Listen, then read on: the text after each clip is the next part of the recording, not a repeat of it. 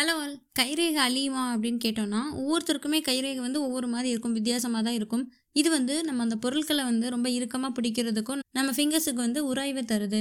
குழந்தை பிறக்கிறதுக்கு மூணு மாதத்துக்கு முன்னாடி சுருள்களும் முடிச்சுகளும் இருக்கிற ரேகைகள் வந்து உருவாகுது. ஒருவேளை கையில் ஏதாவது இன்ஜுரி ஆகி அடிபட்டுருச்சு அப்படின்னா கைரேகை வந்து டெம்பரரியாக பாதிக்கப்பட்டாலும் ஒரு மாதத்துலேயே அது மறுபடியும் உருவாகிடும் நம்ம பெருவிரல் இருக்கக்கூடிய ரேகை வந்து பெருமளவுக்கு அது மாறாது அப்படிங்கிறதுனால தான் அதை டாக்குமெண்ட்ஸ் அதெல்லாம் ரொம்ப யூஸ் பண்ணுறோம் எல்லாத்துலேயுமே. அண்ட் கண்ணாடி உலகம் இந்த மாதிரியான பொருட்களில் நம்மளோட கைரேகைப்படுறது நல்லாவே தெரியும்.